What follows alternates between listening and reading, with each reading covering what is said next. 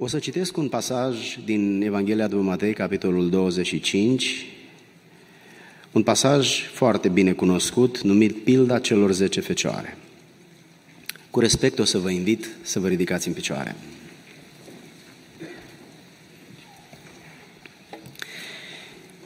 Citim începând cu versetul 1 până la versetul 13.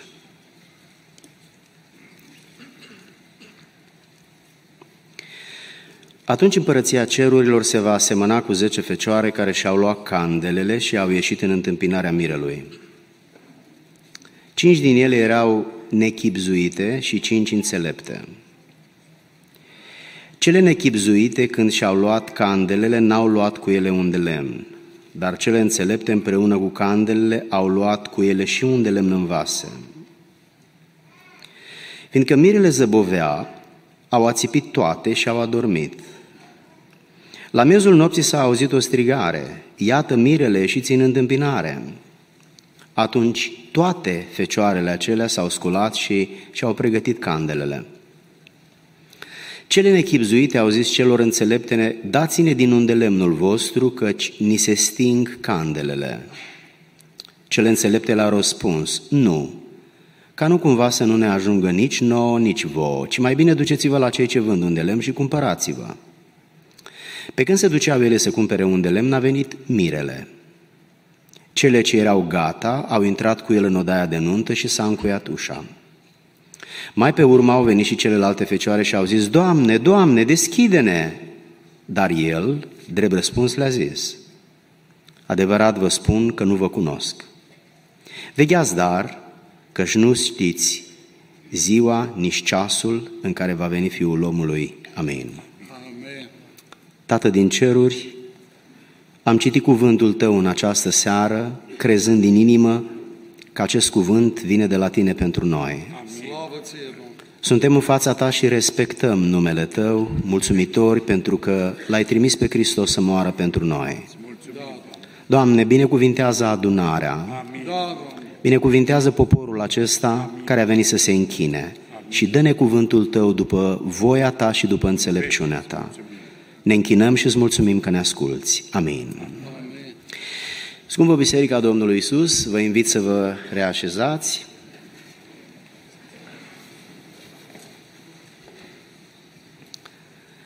În această seară o să vorbesc despre împărăția lui Dumnezeu. Iar în finalul predicii o să fac o aplicație la pasajul pe care l-am citit. Împărăția lui Dumnezeu este un concept greu de înțeles, pentru că este invizibilă și este neexperimentabilă. Nouă oamenilor ne este greu să înțelegem lucrurile pe care nu le vedem și pe care nu le experimentăm. Așa este împărăția lui Dumnezeu. Este o denumire abstractă, deși noi în mintea noastră ne imaginăm foarte multe lucruri de acest termen, împărăția lui Dumnezeu. De fapt, împărăția lui Dumnezeu este sfera unde domnește Dumnezeu, unde voia sa este respectată și poruncile sale sunt împlinite în mod desăvârșit. Împărăția lui Dumnezeu este o dimensiune spirituală a existenței lui Dumnezeu, a ființei lui Dumnezeu, a cerului lui Dumnezeu, a raiului lui Dumnezeu. Biserica nu este împărăția lui Dumnezeu, ci face parte din împărăția lui Dumnezeu, fiind manifestarea supremă și vizibilă a împărăției lui Dumnezeu în orice generație. Expresia aceasta împărăția lui Dumnezeu sau sinonimul ei împărăția cerurilor este tema centrală a predicilor Mântuitorului și a apostolilor săi. Este folosită de peste 110 ori în Evanghelii. De pildă, în Noul Testament întâlnim termenul acesta de împărăția lui Dumnezeu de 60 de ori, împărăția cerurilor de 30 de ori, împărăția Tatălui odată, împărăția Domnului de trei ori, împărăția Fiului de cinci ori și Evanghelia împărăției de șapte ori. Observați că Matei, când a scris Evanghelia pentru că a adresat-o evreilor, el a folosit expresia împărăția cerurilor, nu împărăția lui Dumnezeu, pentru faptul că evreii se fereau să folosească cuvântul Dumnezeu. Uh, ei aveau porunca să nu iei în deșert numele Domnului și ei au înțeles că a lua în deșert numele Domnului înseamnă și să folosești prea des și aproape fără să se impună nevoia cuvântul acesta. Motivul acesta a fost suficient pentru ei ca Matei să nu mai spună împărăția lui Dumnezeu și să spună împărăția cerurilor, evitând să pronunțe numele Domnului și în felul acesta încercând să stea departe de riscul de a lua în deșert numele Domnului. Însă Matei și Marcu, care au scris neamurilor, neamuri care nu înțelegeau ca și evreii să nu iei în deșert numele Domnului, ei au folosit expresia împărăția lui Dumnezeu, dar Matei a folosit expresia împărăția cerurilor. Mântuitorul Iisus Hristos și-a început activitatea mesianică vorbind despre împărăția lui Dumnezeu. Scriptura ne spune în Matei 4 că Iisus străbătea Galileea învățând pe oameni în sinagogă și propovăduia împărăția cerurilor, Evanghelia împărăției și tămăduia bolile oamenilor. În rugăciunea Tatăl nostru, Mântuitorul introduce termenul acesta de vie împărăția ta. Ioan Botezătorul antemergătorul Domnului Isus Hristos, el este primul care folosește expresia împărăția cerurilor. Biblia ne spune în Matei, în capitolul 3, că în vremea aceea a venit Ioan Botezătorul și predica Evanghelia în pustiul iudeii și zicea, pocăiți-vă căci împărăția cerurilor este aproape. Domnul Isus reafirmă același lucru atunci când începe să predice și începe misiunea. De asemenea, Domnul îi trimite pe ucenicii săi și le spune același lucru. Îi învață să meargă peste tot și să spună că împărăția lui Dumnezeu este aproape. În Noul Testament, Mântuitorul Iisus Hristos spune foarte multe pilde aceasta a fost o figură de stil pe care Mântuitorul a folosit-o foarte mult. Se apreciază că între 27 și 50 de pilde, a spus el. Numărul este așa de variabil pentru faptul că depinde ce oamenii numesc pilde. Unii oameni, unii teologi, pe unele dintre pilde le numesc metafore, motiv pentru care este așa de mare diferența între 27 și 50. Tema la 12 pilde pe care Mântuitorul le-a spus este împărăția cerurilor și el spune împărăția cerurilor se aseamănă cu, se aseamănă cu, se aseamănă cu. Atunci când ne uităm cu ce se aseamănă, ne putem da seama cum este lucru care se aseamănă cu ceea ce noi vedem. Noi nu vedem împărăția lui Dumnezeu, dar vedem lucrurile cu care ea se aseamănă. Și observați că Scriptura pe care eu am citit-o în această seară spune atunci împărăția lui Dumnezeu se va asemăna cu zece fete. Ce putem înțelege despre împărăția lui Dumnezeu atunci când o asemănăm cu zece fete? Gândiți-vă la lucrul acesta.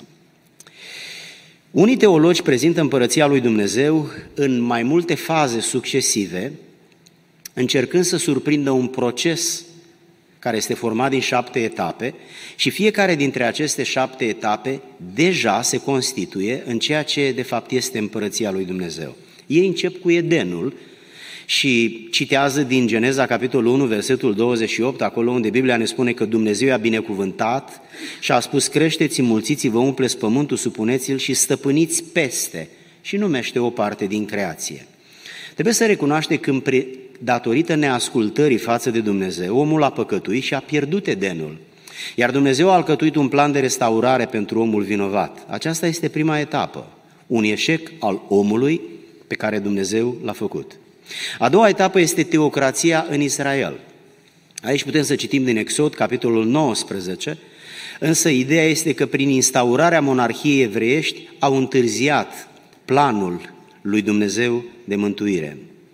Apoi este împărăția lui Dumnezeu vestită prin prorocii din Vechiul Testament. Putem să citim 2 Samuel sau multe alte pasaje care vorbesc despre mesajul pe care Dumnezeu l-a dat prorocilor. Însă ideea este următoarea. Prin idolatria lor, evreii au întârziat planul de restaurare a lui Dumnezeu pe care l-a conceput la început, când Adam și Eva au păcătuit. Apoi este împărăția respinsă de evrei atunci când Mântuitorul Iisus Hristos a venit. El a venit să le aducă mântuirea, dar ei au respins-o. Datorită acestei necredințe care i-a condus la respingere, ei au întârziat, au amânat planul lui Dumnezeu. Apoi se vorbește despre împărăția lui Dumnezeu din inimile oamenilor născuți din nou, în mod special neevrei.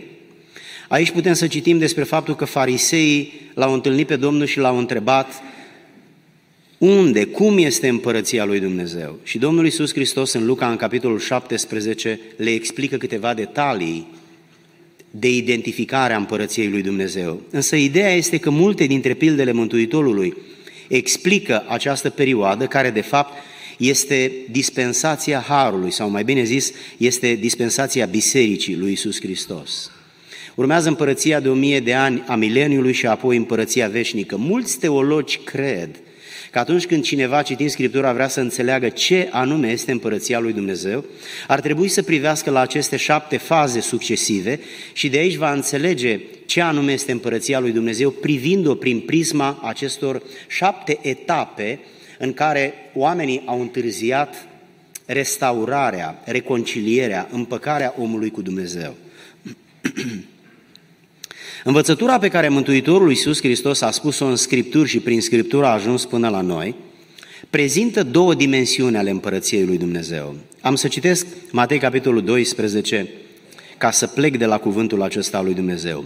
Oricine va vorbi împotriva Fiului omului va fi iertat, dar oricine va vorbi împotriva Duhului Sfânt nu va fi iertat, nici în veacul acesta, nici în veacul următor. Sesizați, nici în veacul acesta, veacul nostru, nici în veacul viitor, veacul împărăției lui Dumnezeu. De fapt, veacul acesta este împărăția lui Dumnezeu de acum, care este o împărăție prezentă, vizibilă, reală, obiectivă, dinamică, prezentă printre oameni și adusă de Isus Hristos și adusă de Duhul Sfânt. Ea este arătarea lui Isus Hristos printre noi, însă veacul viitor este împărăția lui Dumnezeu, într-o dimensiune viitoare pe care noi o așteptăm la revenirea lui Isus Hristos și la începerea veșniciei pe care noi o nădăjduim. Aș vrea să trecem de la această introducere care este puțin mai filozofică, că vorbim despre ceva ce este abstract, la ceva ce este mai ușor de înțeles pentru noi, mai aproape de percepțiile noastre omenești. Adică caracteristicile împărăției lui Dumnezeu. Care sunt caracteristicile sau câteva dintre caracteristicile împărăției lui Dumnezeu? Prima dintre ele este urgența. Împărăția lui Dumnezeu este ceva ce reclamă urgență. Multe lucruri din viața noastră sunt importante, dar nu trebuie făcute neapărat acum. Altele sunt urgente și trebuie făcute neapărat acum. Altele sunt și importante și urgente. Împărăția lui Dumnezeu este urgentă. Aș vrea să Citesc ceva din Luca, capitolul 9, versetul 60. Aici unde un om vine la Domnul Isus Hristos și vrea să-l însoțească în misiune. Și Domnul Isus Hristos face o afirmație care ne pune pe gânduri. Omul ăsta spune, eu vreau să vin cu tine, Doamne Iisuse, dar am o problemă. Mi-a murit tata și trebuie să merg să-l îngrop. E responsabilitatea mea de fiu, să-mi îngrop părintele și după ce fac asta, vin și te urmez. Și Hristos îi dă un răspuns din care nu înțelegem aproape nimic. Îi spune, lasă morții să-și îngroape morții, iar tu, iar tu vină cu mine și să slujim împreună în împărăția lui Dumnezeu.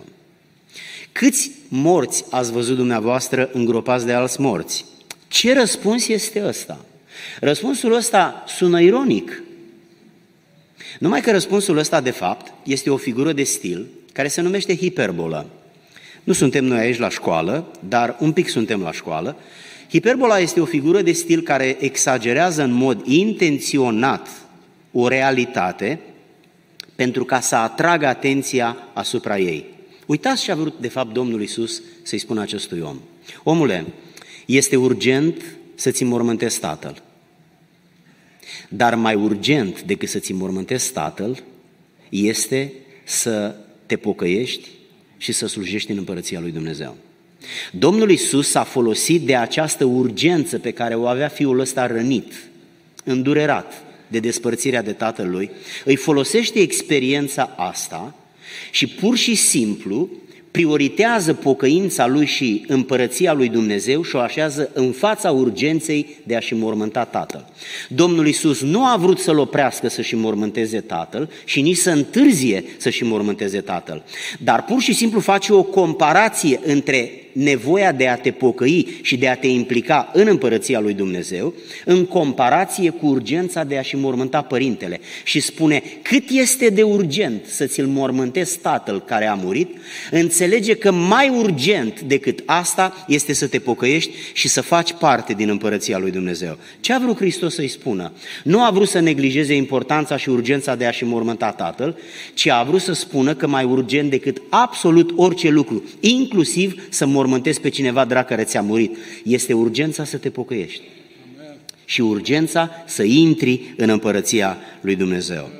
Apoi, în același pasaj, Domnul Hristos vorbește despre importanța împărăției lui Dumnezeu. Versetul 62 ne spune că un altul a zis, Doamne, te voi urma, dar lasă-mă mai întâi să mă duc să-mi iau rămas bun de la ai mei. Și Isus i-a zis, oricine pune mâna pe plug să nu se uite înapoi, pentru că trebuie să fie destoinic în împărăția lui Dumnezeu. Imaginați-vă că dumneavoastră mergeți undeva să faceți cumpărături, ne întâlnim amândoi și eu vă spun, haide să mergem în misiune. Unde? În Namibia. Mă, omule, e cam departe. Când ne ia? Două săptămâni. Mă, lasă-mă să mă duc acasă să vorbesc cu nevastă mea. Lasă, nu vorbi cu nimeni. Cine pune mâna pe plug trebuie să fie destoinic să nu se mai uite înapoi. Cât respect are Isus pentru familie în această afirmație? Cât de mult respectă el soția care rămâne acasă și nu știe nimic de bărbatul ei. Cine l-a luat pe bărbatul său? Iisus și-au mers în misiune. Bă, omule, dar n-ai putut să vii să spui 5 minute. Nu, Iisus mi-a spus să nu spun. Că nu sunt destoinic dacă vin să spun. Trebuie să pun mâna pe coarnele plugului, pe, să nu mă intereseze de tine și să mă duc în Namibia în misiune. Asta este învățătura Bibliei? Nu. Ce a vrut să spună Iisus? Iisus a vrut să spună, după cum mai devreme a vorbit despre urgență, aici a vorbit despre importanța pocăinței și a intrării în împărăția lui Dumnezeu. Domnul nu a vrut să-i spună, mă, chinuie pe soția ta două săptămâni să, să nu știe unde ești, ai dispărut pur și simplu, că tu mergi cu mine în misiune. Domnul Iisus a vrut să spună altceva. A folosit această nevoie pe care omul o avea pentru a așeza în fața acestei nevoi o alta mai importantă decât asta. Care, cei ce nevoie e mai importantă decât să-i spui soției ce se întâmplă cu tine? E nevoia să te pocăiești și să intri în împărăția lui Dumnezeu. Ce nevoie este mai urgentă decât să-ți mormântezi părintele mort? Este nevoia să te pocăiești și apoi să-ți mormântezi tatăl. Să te pocăiești îți trebuie 10 minute sau 5 sau un minut.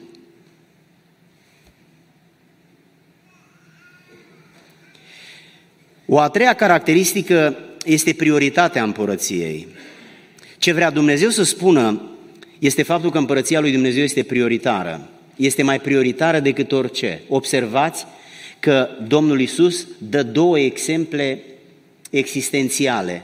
Să-ți mormântezi tatăl când moare și să-i spui familiei că tu pleci undeva unde nu erai pregătit să pleci. A apărut ceva instantaneu. E nevoie să faci schimbarea asta, dar evident, trebuie să-ți anunți familia. E o dovadă de omenie, de bun simț, să le spui celor din familie, domnule, eu o să lipsesc. Acum m-am hotărât, pentru că trebuie, e important. E mai important decât asta este să te pocăiești și să faci parte din împărăția lui Dumnezeu. Ce este împărăția lui Dumnezeu? Uitați ce spune Matei în capitolul 6, versetul 33.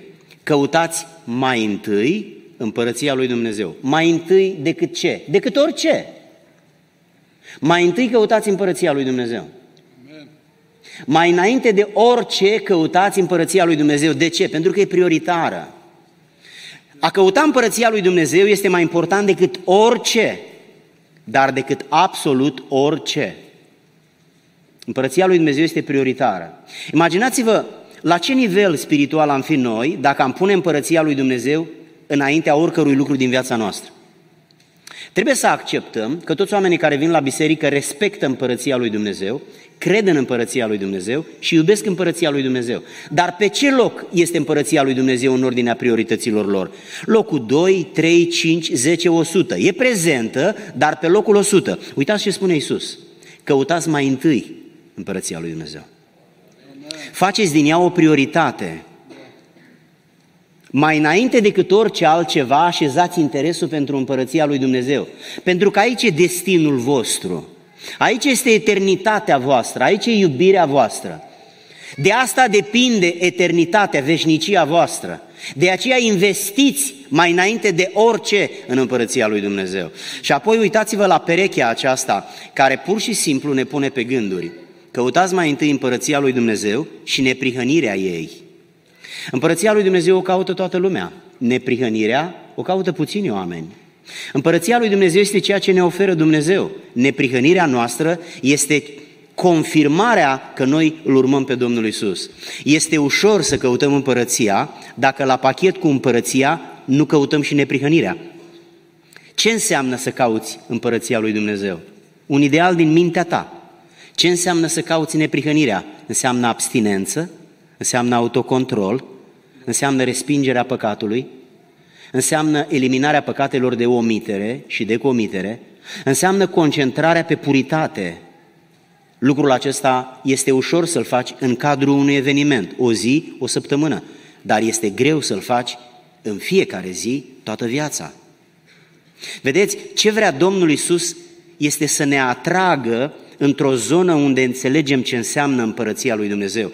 Împărăția lui Dumnezeu, din punctul nostru de vedere, înseamnă pur și simplu să facem din ea o prioritate, o urgență și cel mai important lucru din viața noastră.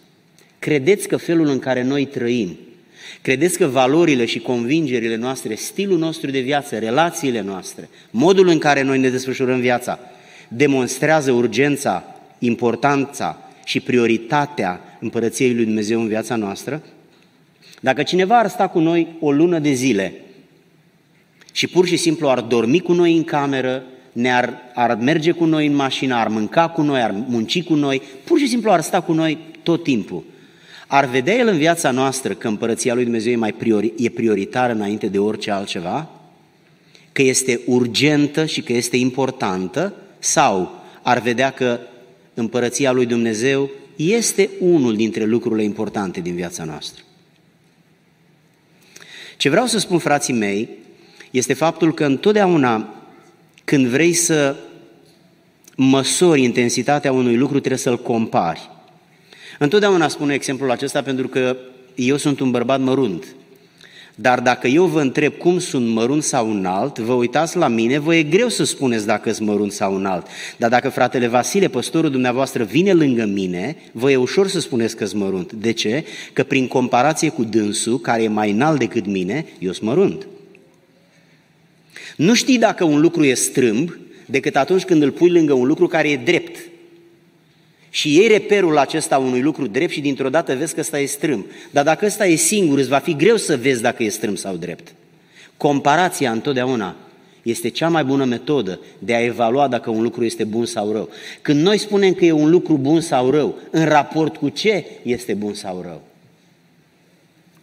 Încă o caracteristică este restrictivitatea împărăției lui Dumnezeu. Împărăția lui Dumnezeu este restrictivă. Noi avem impresia că împărăția lui Dumnezeu e formată dintr-o ușă mare care pur și simplu este deschisă la perete. Dar lucrul acesta este fals. Noi avem impresia că Dumnezeu depinde de noi ca să ne pocăim, să venim la biserică, să ne rugăm, să citim Biblia și Dumnezeu depinde de noi în toate lucrurile, dar lucrul acesta este fals. Frați și surori, cartea aceasta pe care noi o citim din ce în ce mai rar și mai puțin în ultimul timp, ne spune că împărăția lui Dumnezeu pur și simplu este restrictivă. Uitați ce înțeleg prin restrictivă. Am să vă dau câteva exemple, probabil trei sau patru. Primul, primul dintre ele. Vă mai spun iarăși că este mai ușor pentru o cămilă să treacă prin urechea acului decât un bogat să intre în împărăția lui Dumnezeu. Dar ce bogații nu pot intra? Da, dar greu. Adică cum? Trebuie să n-ai bani? Împărăția lui Dumnezeu va fi plină de oameni săraci? Sărăcia este o virtute, e o calitate. Dumnezeu e mai prieten cu săracul decât cu bogatul, dar cu ce îl deranjează bogatul? Haideți să mai citim încă un verset.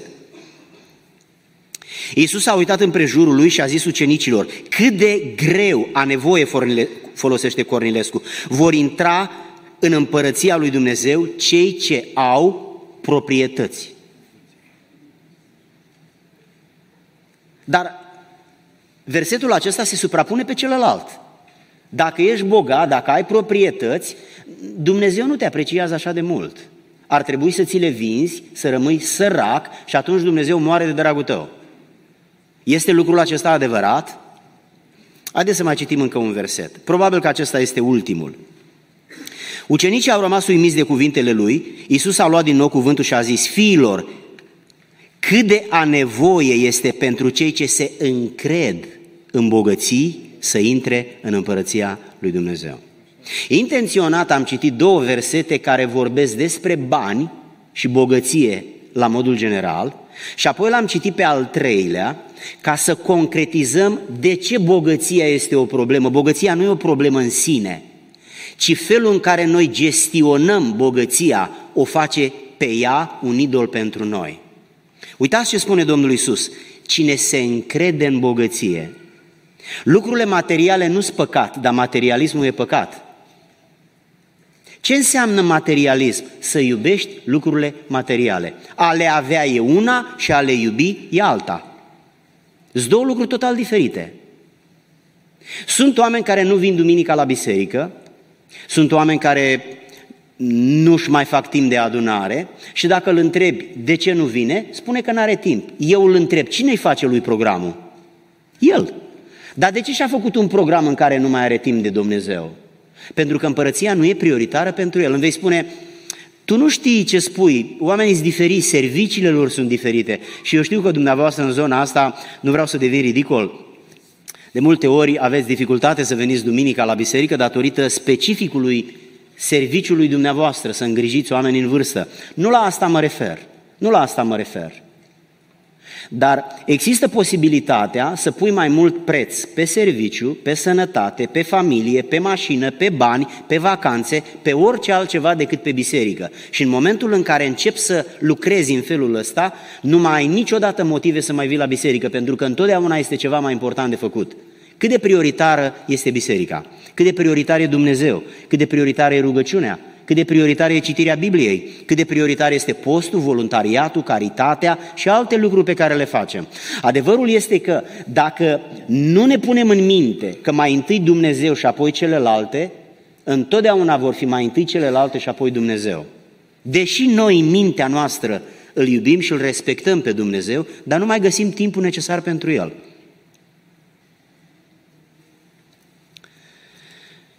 Am vrut să spun că iubirea de bani restricționează intrarea în împărăție. Nu banii, săracul nu-i diferit de bogat, dar iubirea de bani poate să restricționeze intrarea în împărăția lui Dumnezeu. De ce iubirea de bani e o problemă? Pentru că e un idol. Iubirea de bani este idolatria banilor. Materialismul este iubirea lucrurilor materiale. Mor cu ele în brațe. Pur și simplu nu, mai vezi, nu, nu, nu, nu te mai poți vedea în viața asta fără un teanc de bani. Te poți vedea fără Dumnezeu, dar nu fără bani. Depinzi de bani, leșini, se face rău, te ia amețeala. De ce? Pentru că depinzi de ei, sunt un idol, sunt mai importanți decât Dumnezeu. Sincer să fim, cu banii deschizi multe uși. Nu mă mir că oamenii se sperie că nu-i mai au. Haideți să ne uităm la o altă restrictivitate. Și dacă ochiul tău te face să cazi în păcat, scoate-l. Credeți dumneavoastră că dacă eu devin orb, adică așa, o să fiu mai credincios? Eu nu cred. Nu cred. Știu o întâmplare, dar nu vă, nu-mi permit să vă spun. Era pe contextul ăsta. Uh, dacă mâna ta, cea dreaptă, tot timpul spune cel drept, te încurcă să intri în împărăție, tai-o, că mai bine intri în împărăție fără o mână, că ești tu și fără o mână și cu o mână. Dumneavoastră vă puteți imagina ce jertfă ar trebui să-și asume un om ca să-și taie o mână doar ca să intri în împărăție? Ce spune asta? Asta spune că trebuie neapărat să ajungi acolo. Mort copt, zicea bunica, iertați-mă de expresie. Adică cum necum trebuie să ajungi. Și dacă te târăști, trebuie să ajungi. Și fără un ochi, dar măcar ajunge. Și fără o mână, dar ajunge acolo că e important, e urgent și e prioritar. Asta înseamnă că pofta, ca și materialismul, iubirea de bani, ce înseamnă poftă? Iubirea cărnii, iubirea instinctelor primare. Noi toți avem instincte primare. Noi vrem să dăm când venim la biserică impresia că pe noi ne lasă rece pofta. Dar nu e adevărat. Este o tendință neadevărată. Pe noi nu ne lasă rece pofta. Noi toți avem mari probleme cu poftele. Și înainte de pocăință și după pocăință.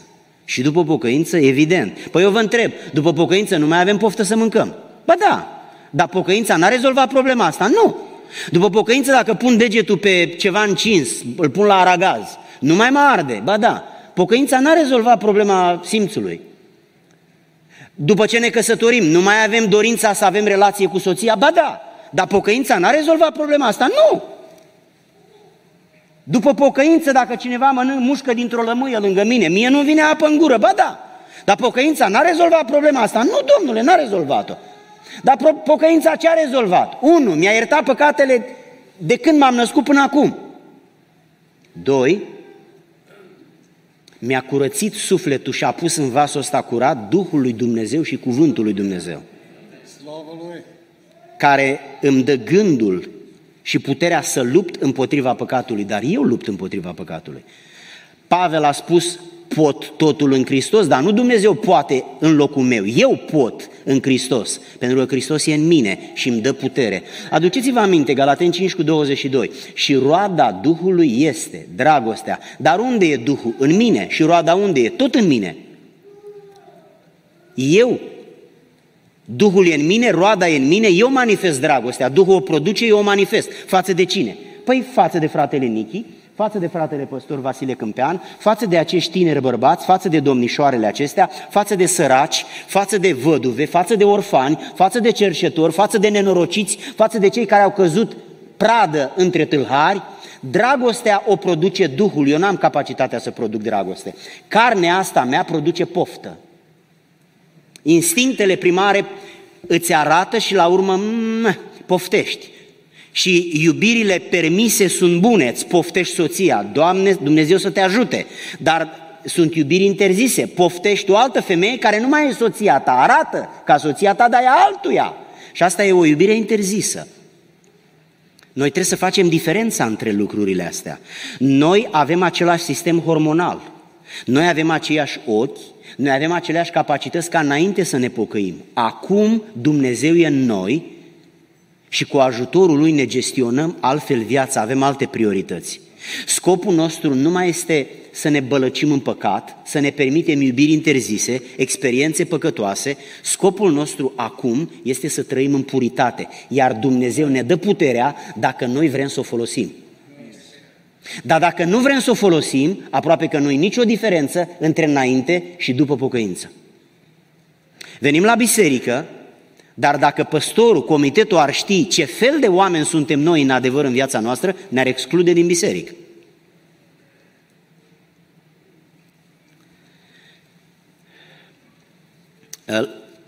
Lăsați-mă să citesc un scurt pasaj din Petru, 2 Petru, capitolul 1. Uitați-vă, vă rog, vă rog, uitați-vă, vă rog, puțin în versetul 4. După ce ați fugit de stricăciunea care este în lume prin poftă. Este stricăciune în lume? Da. De unde vine? Din poftă. Și pofta unde e? În inima oamenilor. Pofta generează păcatul. Când? Atunci când omul cade de comun acord cu ea. Pofta îmi vine și spune, ia uite ce interesant, ia uite ce frumoasă, ia uite ce dulce, ia uite ce... Și eu trebuie să fiu împotrivă, pentru că dacă sunt de acord, ea pur și simplu produce păcatul. Pofta strică lumea în care suntem, iar pofta este ascunsă în inima omului.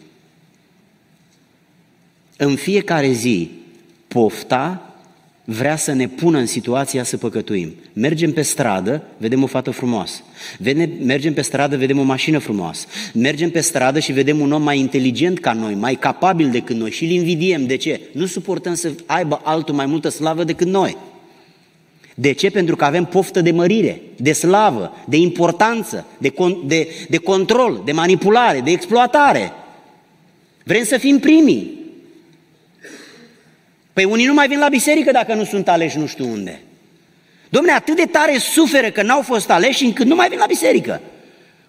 Măi, frați, dar asta este o boală cumplită. E o boală teribilă. Dar cum tu nu poți să gestionezi eșecul? Nu ne-am rugat noi, Doamne, hotărăște Tu pe cine vrei? Acum nu putem să ieșim 10 pe un loc, ajunge unul, ceilalți, lăudați să fie Domnul că l-a ales pe fratele. Ce e suferința asta, frații mei? Ce e dependența asta de slavă, de onoare, de control, de, de, de unde vine asta? Din Duhul Sfânt? Astea sunt prioritățile noastre. Dar înainte de pocăință erau astea prioritățile noastre. N-a schimbat nimic pocăința în noi. Tot ăia vechi suntem.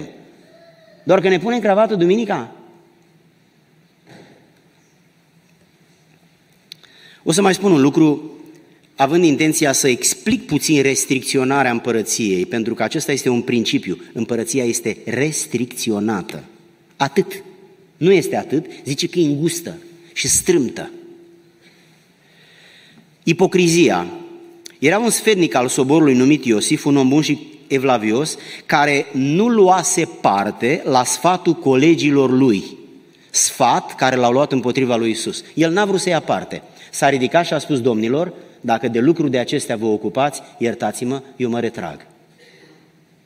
Ceilalți au luat parte la sfat și Iuda a luat parte la sfat, după aceea a venit și l-a pupat pe Domnul. Sărutul trădării, sărutul morții, sărutul ipocriziei. În general, sărutul dovedește iubire, dar nu întotdeauna.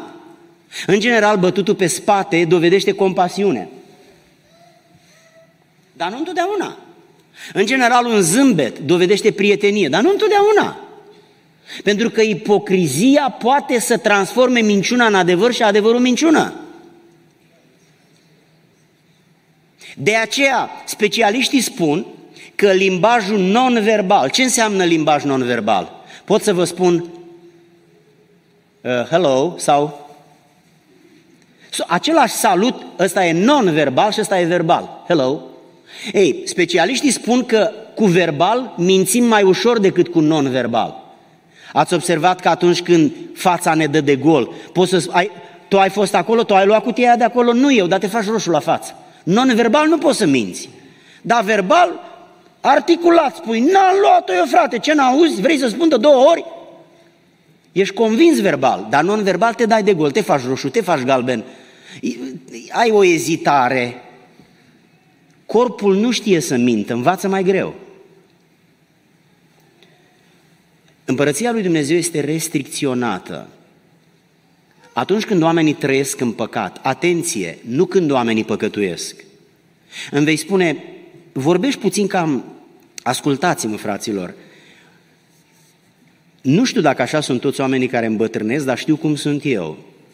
Uh, pentru că îmbătrânesc, mi se întâmplă multe lucruri care nu mi s-au întâmplat până acum și mulțumesc lui Dumnezeu că îmi, îmi, îmi, îmi permite să îmbătrânesc, nu neapărat că trăiesc mai mult, deși lucrul ăsta e foarte important pentru mine, dar pentru faptul că experimentez lucruri pe care nu le-am mai experimentat niciodată și unul dintre ele este că urăsc din tot sufletul ipocrizia. Nu că eu nu sunt tentat să fiu ipocrit, ba da, sunt. Și câteodată nu reușesc să mă înfrânez. De obicei mă lupt tare să mă înfrânez, dar nu reușesc chiar întotdeauna. Dar urăsc din tot sufletul ipocrizia, pentru că este un păcat nefolositor, măcar dacă ai câștigat ceva. Să te dai drept ce nu ești, mi se pare culmea ridicolului. După ce că nu ești, te mai și prefaci că ești. Haideți să ne uităm un pic la condițiile intrării, dar și rămânerii în împărăția lui Dumnezeu. Căutați mai întâi împărăția lui Dumnezeu și toate aceste lucruri vi se vor da pe deasupra. Unii predicatori spun că toate lucrurile, fraților, Domnul Iisus n-a spus toate, a spus toate acestea. Care sunt acestea? Păi a vorbit despre ele în versetele dinainte și vorbește despre nevoile existențiale. Să ai îmbrăcăminte, să ai mâncare și să ai un acoperiș. Cozonacul nu-i nevoie, pâinea este. Apa ai nevoie, cafeaua nu e. Cafeaua e cu ea, fără ea, tot așa, dar cu apă sau fără apă nu e tot așa. Una ai nevoie, alta ai dorința. Noi avem câteva nevoi, dar un troc de dorințe. Și dacă nu ni le împlinește cineva, vai, ne ofilim. Scriptura vorbește despre dorința după Dumnezeu, după interesul pentru Dumnezeu, după foamea pentru Dumnezeu.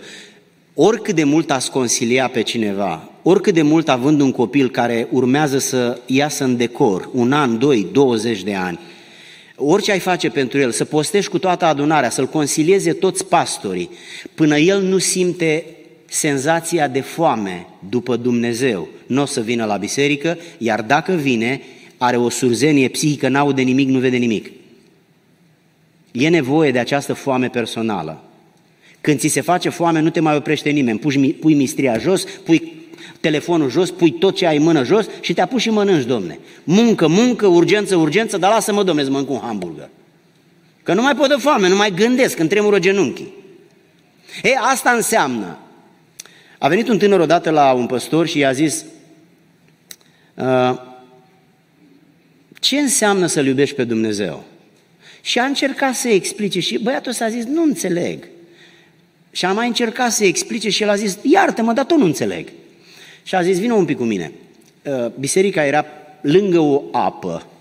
L-a luat cu el, l-a băgat în apă, a mers în apă până când apa a ajuns cam până pe aici. Păstorul era un bărbat mare, se spune înalt, puternic, iar băiețelul ăsta era așa, mai mărunțel ca mine. Și păstorul pur și simplu l-a luat în brațe, l-a băgat în apă și l-a ținut acolo.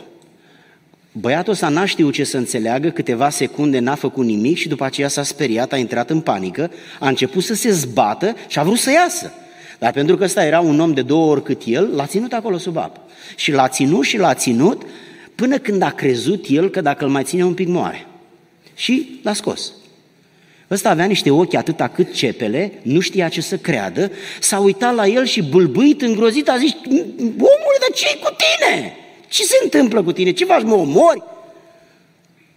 Și păstorul i-a spus, când îl vei iubi pe Dumnezeu, când vei avea nevoie de El cât ai avut nevoie de aer când ai fost sub apă, atunci o să știi că Dumnezeu este important pentru tine.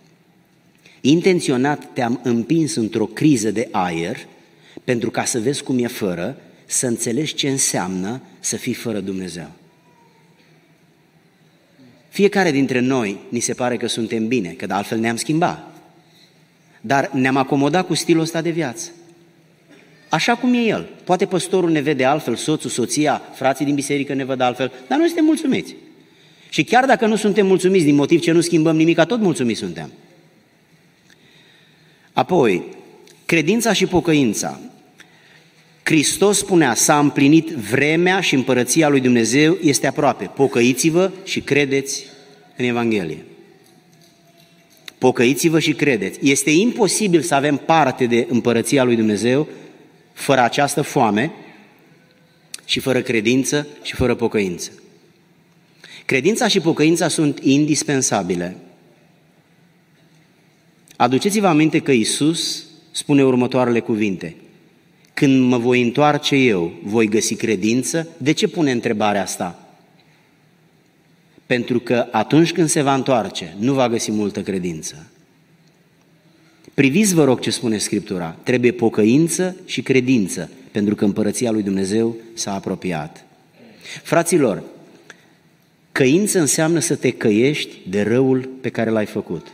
Cum poți să dormi zile, săptămâni și luni când un frate are ceva împotriva dumitale? Unde-i căința? Pe aduceți-vă aminte că veneau cei din Galileea cu jerfa la Ierusalim să o aducă. Și Domnul spune, dacă ți-aduce aminte că cineva are ceva împotriva ta și spune și ce, că așa toți frații au ceva împotriva noastră, că stuns scurt, că stuns lung. Acum, iertați-mă, frații nu se mai opresc cu pretențiile, vor să te controleze. Să hotărăsc ei cât de lung sau scurt trebuie să fie părul, dacă trebuie cu cravată sau fără cravată, dacă aici trebuie să am nasture sau butonieră, dacă trebuie să am pantofi din cârpă sau din piele. Nu la asta se referă Hristos. Cineva s-a supărat odată pe mine că l-am salutat și nu m-am uitat la el. A zis, te-ai uitat încolo. Eu, sincer să fiu, nu mai țin minte cum, unde m-am uitat când m-am întâlnit cu el. O fi fost și eu grăbit. Nu știu, l-am salutat, dar n-a fost, domne, mulțumit de calitatea salutului. A zis, vină cu ce, domnule, nu te uiți la mine când mă saluți? Eu cred că m-am uitat, dar în sfârșit. Ei, N-am putut să o mai scot cu omul ăsta la capă, domnule, că nu m-am uitat la el. Altul a zis că m-am uitat urât. Domnule, dar cu ce aparat măsor tu urâtul din privirea mea? Ce înseamnă să... M-am făcut așa? Hm? Așa am făcut? Nu. Dar cum, domnule, m-am uitat urât la tine? Și te-ai uitat așa, într-un fel. Domnule, nu m-am uitat, n-am nimic cu dumneavoastră. Ba da, domnule, te-am văzut că te-ai uitat urât. Ei, poftim, cum o scol la cap cu omul ăsta? La, nu la asta se referă Scriptura. Uitați-vă în Evanghelie, în Matei, în capitolul 5 și o să vedeți așa. Că zice, dacă i-ai zis fratelui tău nebunule, asta nu e o suspiciune, e ceva foarte măsurabil, cântăribil. Ți-au ieșit cuvintele din gură, le-a auzit, nebunule, prostule, Astea sunt exemplele de care vorbește Scriptura. Ei bine, dacă fratele tău are ceva împotriva ta, du-te, lasă-ți jerfa în Ierusalim, du-te înapoi în Galileea câteva zile pe jos, spune-i la omul ăla că stă în Galileea, bă, iartă-mă, iartă-mă, te rog că m-am dus să mă închin, am uitat să-ți cer iertare și mi-am dat seama că nu primește Dumnezeu jerfa mea. Am venit să-mi cer iertare, omul le eliberează-mă. Bine mă, du-te în pace, apreciez că ai venit să-ți cer iertare. Și din nou la Ierusalim, uitați cum ar trebui să se manifeste pocăința. Eu vă întreb, suntem la nivelul ăsta? Dacă nu suntem, de ce nu suntem? Că noi suntem tot ce are Dumnezeu mai bun pe pământul ăsta. Noi suntem oameni care venim la biserică, citim Biblia, ne rugăm, postim, încercăm să ne facem viața sfântă. Dar cât de sfântă este dacă nu ne căim de răul pe care l-am făcut? Dumnezeu înțelege că nu ne-am putut înfrâna, n-am vegheat și am făcut un rău. Dar de ce nu-l îndrepți? Dacă îți pare rău de răul pe care l-ai făcut, de ce nu-l îndrepți? Indiferent cât costă, îndreaptă-l.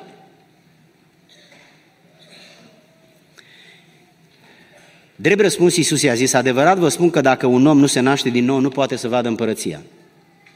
Nașterea din nou, regenerarea, restaurarea, sau când a văzut Iisus lucrul acesta, s-a mâniat și a zis, lăsați copilașii să vină la mine și nu-i opriți, căci împărăția lui Dumnezeu e a celor ca ei. Ce înseamnă asta? Inocență. Care e opusul inocenței? Adică antonimul. Poate cineva să încerce câteva exemple? Care e opusul inocenței? Vinovăția, altceva? Viclenia credeți că este? Banditismul credeți că este? Șmecheriile credeți că este? Inocență. Hristos a spus, trebuie să fiți inocenți. Inocenți. Credeți că suntem într-o stare a inimii de inocență? Împărăția lui Dumnezeu este restrictivă, frați și surori. Biserica nu e restrictivă. Ați fost careva dintre dumneavoastră opri să nu intrați înăuntru? Nu. Nu cred că cineva o să vă oprească vreodată. Și dacă cineva vă oprește, nu vă oprește cineva de aici, ci cineva de, la, de afară, de la poliție. Dar împărăția lui Dumnezeu este restrictivă. Avem la dispoziție o viață să ne corectăm defectele care ne opresc să intrăm în Împărăția lui Dumnezeu. 57 de ani am avut până acum ca să mă las de poftă, să mă las de materialism, să mă las de ipocrizie și de altele asemănătoare. Dacă vreau împărăția, trebuie să-mi rezolv aceste probleme. Puterea lui Dumnezeu îmi stă la dispoziție. Nu uitați, pot totul în Hristos care mi oferă puterea necesară.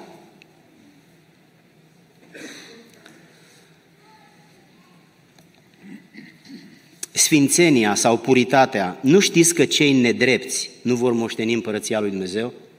Eu vă întreb, asta e metaforă pe care o spune Isus sau este o afirmație adevărată? Este o afirmație adevărată. Cei nedrepți nu vor moșteni împărăția lui Dumnezeu. Eu mă întreb, 35, 6 de ani de când m-am întors la Dumnezeu, am fost întotdeauna drept mi-ar place să spun da, dar nu, n-am fost întotdeauna drept. Da, după ce am fost ordinat diacon, nici după ce am fost ordinat diacon, n-am fost întotdeauna drept. Da, după ce am fost ordinat păstor, nici după ce am fost ordinat păstor, n-am fost întotdeauna drept. Am avut momente când am fost nedrept, trebuie să vă spun spre rușinea mea că am avut momente când am fost nedrept. Dar de ce am fost nedrept? Mi-a scăpat, am alunecat, n-am vegheat, m-a luat gura pe dinainte, nu mi-am propus, nu sunt așa de ticălos să-mi fac un plan, dar am fost nedrept. Însă imediat după ce am fost nedrept, a venit peste mine rușine, căință, o viață să fie compromisă de, de, de un astfel de lucru și m-am căit. Dacă a fost un om, am încercat să mă duc la el să spun, mă, uite, dăm, dăm 10 minute să spun ce s-a întâmplat. Poate, poate te vei uita altfel la mine dacă mă asculți. Ascultă-mă un pic, uite ce a fost în mintea mea. Te rog, intră puțin în, în, în papucii mei. Uite ce a fost în mintea mea, uite ce am vrut eu să fac. Uite cum m-am gândit eu. Te rog, gândește-te un pic. Fac asta cu soția mea, cu copiii mei, cu frații mei, cu tovarășii mei de slujbă. Uneori sunt nedrept. Nu, nu trăiesc în nedreptate, nu. Dumnezeu mi-e martor, nu trăiesc în nedreptate, dar uneori îmi scapă. Și mi-e groază că la vârsta asta îmi scapă. Mi-e groază că sunt un exemplu pentru oameni, cel puțin pentru frații cu care eu trăiesc în biserica pe care o păstoresc și nu, nu e compatibil cu vârsta mea, cu slujba mea, nu e compatibil. Excepțiile astea nu sunt normale, dar pur și simplu uneori se întâmplă. Nu e un stil de viață, ci a căzut deodată într-o greșeală. Dar Scriptura ne spune nici curvarii, nici închinătorii la idol, nici prea curvarii, nici malahii, nici sodomiții. Uitați-vă că în primul rând vorbește despre păcate erotice. În primul rând vorbește despre senzualitate, păcatele legate de senzualitate. E o noutate pentru dumneavoastră dacă vă spun că acestea sunt cele mai tentante păcate din viața unui om, nu-i deloc o noutate. Nu-i deloc o noutate. E o noutate pentru dumneavoastră dacă vă spun că instinctul legat de intimitate, să nu spun sexualitate, că vreau, vreau să ocolesc cuvântul ăsta, este cel mai puternic din viața unui om, e o noutate? Nu, nu este o noutate. E o noutate pentru dumneavoastră dacă vă spun că legat de problema asta, organul, marea problemă este creierul, nu altceva, aici, aici. Dacă cineva se uită la o femeie ca să o poftească, unde? În inima lui. Gata, a curvit. Da, el e îmbrăcat, merge pe stradă, e împreună cu fratele păstor, poate cu nevastă sa. Dar cum e curvar? Unde? În mintea lui.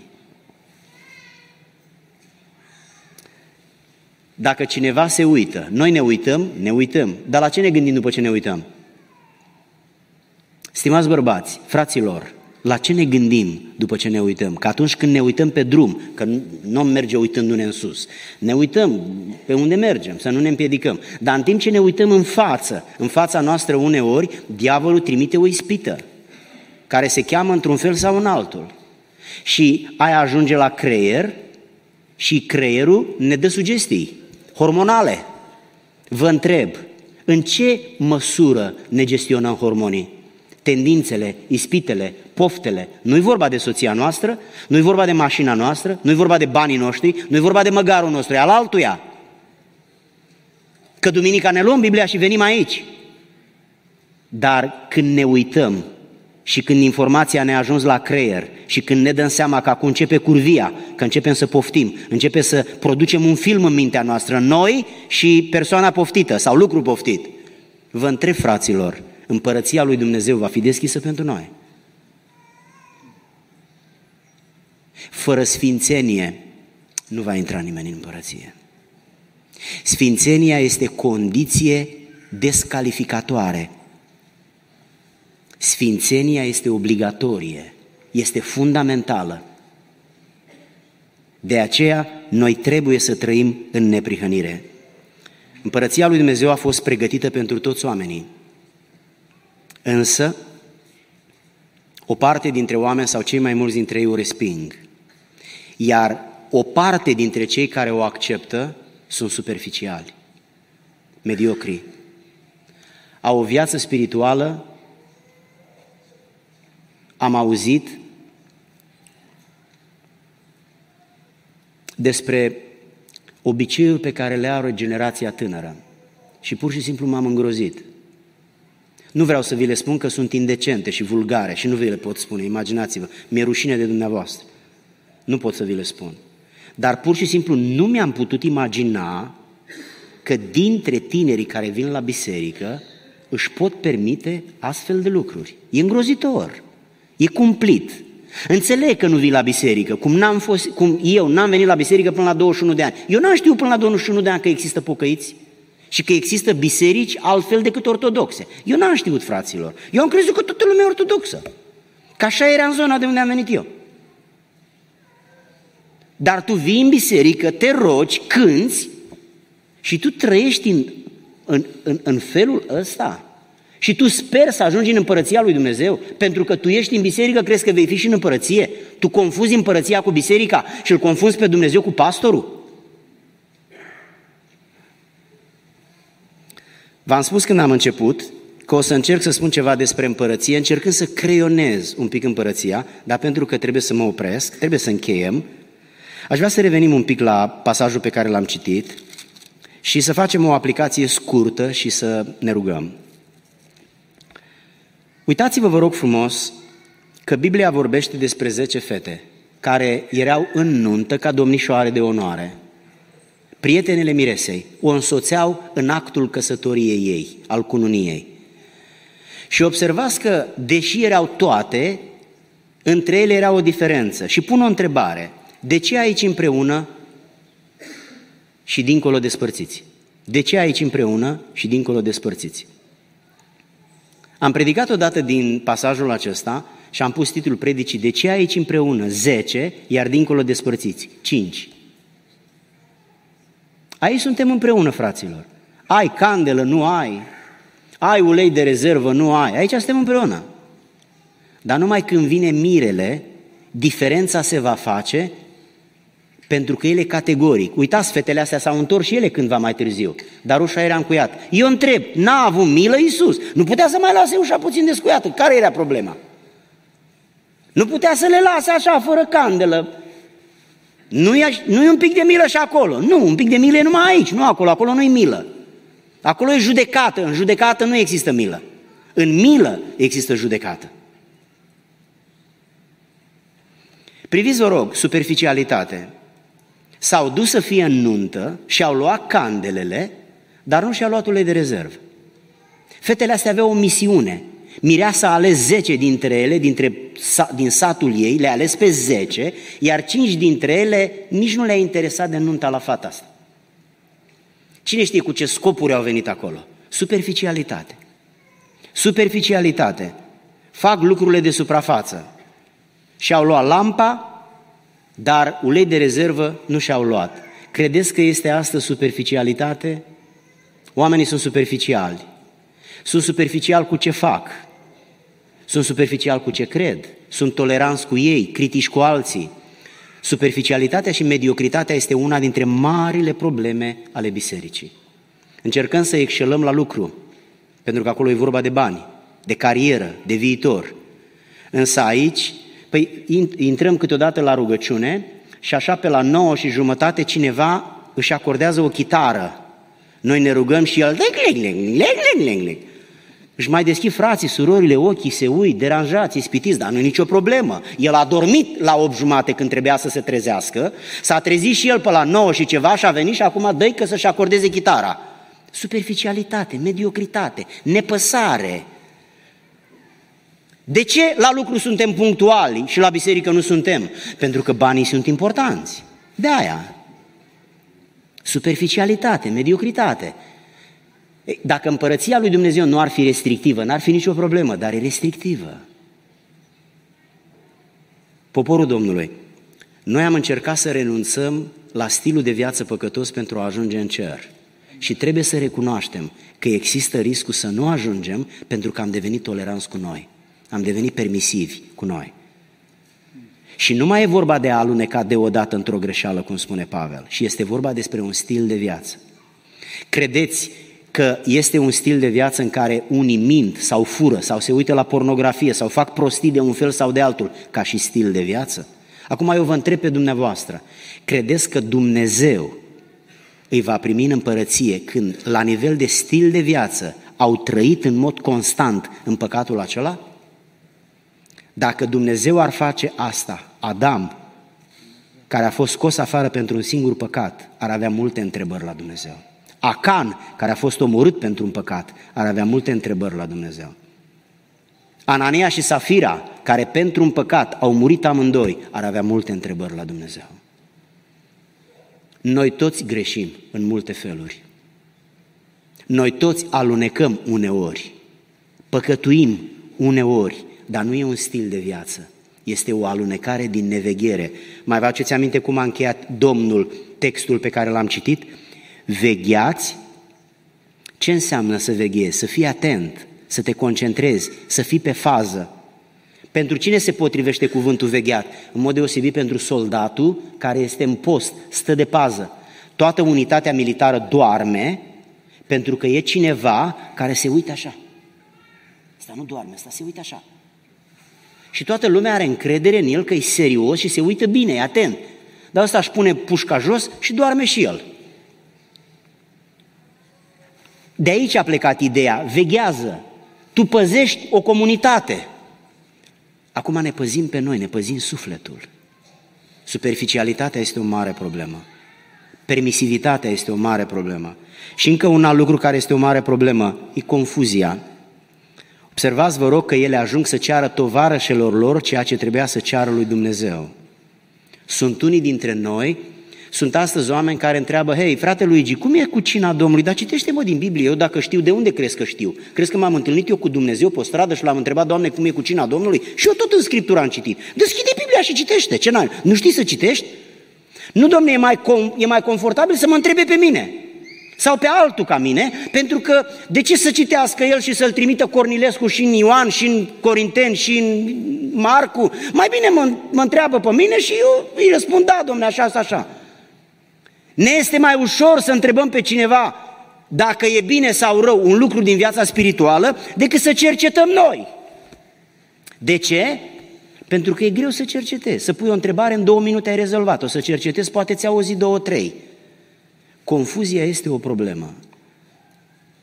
Suntem ocupați, metodele de socializare ne iau foarte mult timp, iar cititul Bibliei este greoi.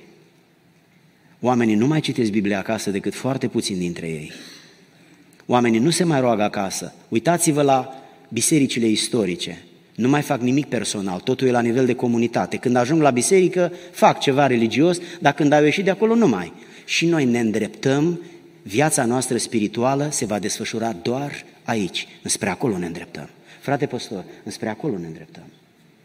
Când plecăm de aici, avem serviciu, avem datorii, avem probleme, avem bucurii, aici ne întâlnim să ne rugăm, să cântăm și să mai facem câteva lucruri care răspund nevoilor noastre. Întreb, va fi suficient? Nu. Împărăția lui Dumnezeu este locul spre care noi am pornit. Așa cum am putut, de-a lungul anilor de când îl cunoaștem pe Domnul, am încercat să-i fim plăcuți. Însă, așa cum la strașina casei vin tot felul de păsări și își fac cuiburi, tot la fel în sufletul nostru vin păcate care încearcă să devină stil de viață, pun stăpânire pe automatismele noastre și nu mai putem să scăpăm de ele. Și în loc să mergem să ne mărturisim și să ne pocăim, ascundem păcatele acestea. Și unii divorțează din cauza asta. Alții pleacă de acasă. Alții nu mai vin la biserică sau vin foarte rar sau se mută la altă biserică nemulțumit că aici este exigență și ar trebui să fie lăsat ca la bal, fiecare cu masca lui. Oamenii lui Dumnezeu. Săptămâna asta ați vorbit despre împărăția lui Dumnezeu. Împărăția lui Dumnezeu este un loc sfânt este locul sfințeniei lui Dumnezeu. Dumnezeu l-a scos pe Adam afară că nu s-a calificat și i-a spus, ești descalificat, Adam, ești incompatibil. Și l-a scos afară. Ceea ce a făcut nu era grav. A mâncat dintr-un fruct interzis. Nu era grav. Grav era că Dumnezeu a spus din ăsta nu și a mânca din fructul ăla concret era interzis doar pentru că Dumnezeu a vrut să-i pună o limită să vadă dacă o respect. Și n-a respectat. Știți ce a făcut? L-a dat afară. Întreb, va deveni Dumnezeu compromis ca să mă primească pe mine? Nu. Dar am 57 de ani și nu mi-am permis cele mai multe păcate pe care le-aș fi putut face pentru că am vrut să-L servesc pe Dumnezeu am umblat încercând să nu mă uit după lucruri care mă, mă fac să păcătuiesc. Am trăit cu modestie pentru ca să nu mă fac vinovat înaintea lui Dumnezeu. Mai am un pic, cât o mai avea. Și toată munca mea de 57 de ani să se sfârșească în alt loc decât în împărăția lui Dumnezeu. Cât de mare este riscul ăsta pentru sufletul meu? Cât de speriat ar trebui să fiu că cea mai periculoasă persoană pentru mine sunt eu. Nimeni nu poate să mă împingă într-o stare în care îmi pierd mântuirea, în afară de mine. Inima asta mea e cel mai mare pericol pentru mine. Și de câte ori am avut încredere în ea, m-am făcut de rușine, cel puțin în fața lui Dumnezeu, uneori și în fața oamenilor. În seara aceasta aș vrea să vă chem pe toți care sunteți aici, indiferent de vârstă, frații mei, Biserica Domnului. Aș vrea să vă sperii, dar nu pot mai mult, că doar un om. Și aș vrea să vă spun că există riscul să rămânem pe din afară, pentru că am devenit foarte permisiv cu noi, ținem la noi mai mult decât la Dumnezeu. Și atenție, numai la aproapele trebuie să ținem la noi cât la noi, dar la Dumnezeu trebuie să ținem mai mult decât ținem la noi. Aș vrea în rugăciunea aceasta să ne întrebăm, am în viața mea un păcat care a devenit stil de viață? Unde mă duc cu el? Până unde? Până la poarta intrării în împărăția lui Dumnezeu. Și acolo voi fi oprit.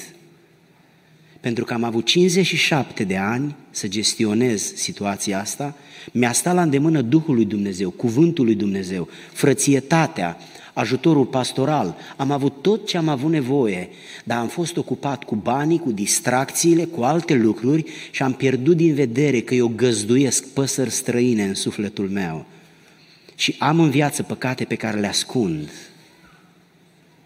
În seara asta, poporul Domnului, frați și surori, aș vrea să vă chem să ne rugăm și să fim sinceri cu noi. Nu se rezolvă faptul că plecăm acasă încă o dată cu problema nerezolvată.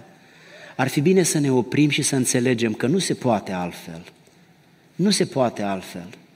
Trebuie neapărat să lăsăm aici păcatele alea. Pentru întotdeauna, indiferent care sunt. Mai vinovate, cum sunt cele legate de sexualitate, de alcool, de violență, sau pe cele de omitere.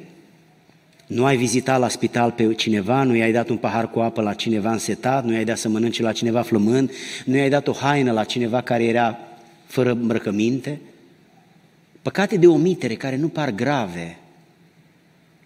Haideți să ne ridicăm în picioare, frați și surori. Haideți să intrăm în rugăciune înaintea Domnului. Amen. Și Duhul Sfânt al lui Dumnezeu să ne cerceteze yes. și să aibă milă de sufletele noastre. Da. În numele Domnului Isus, amin. Amin.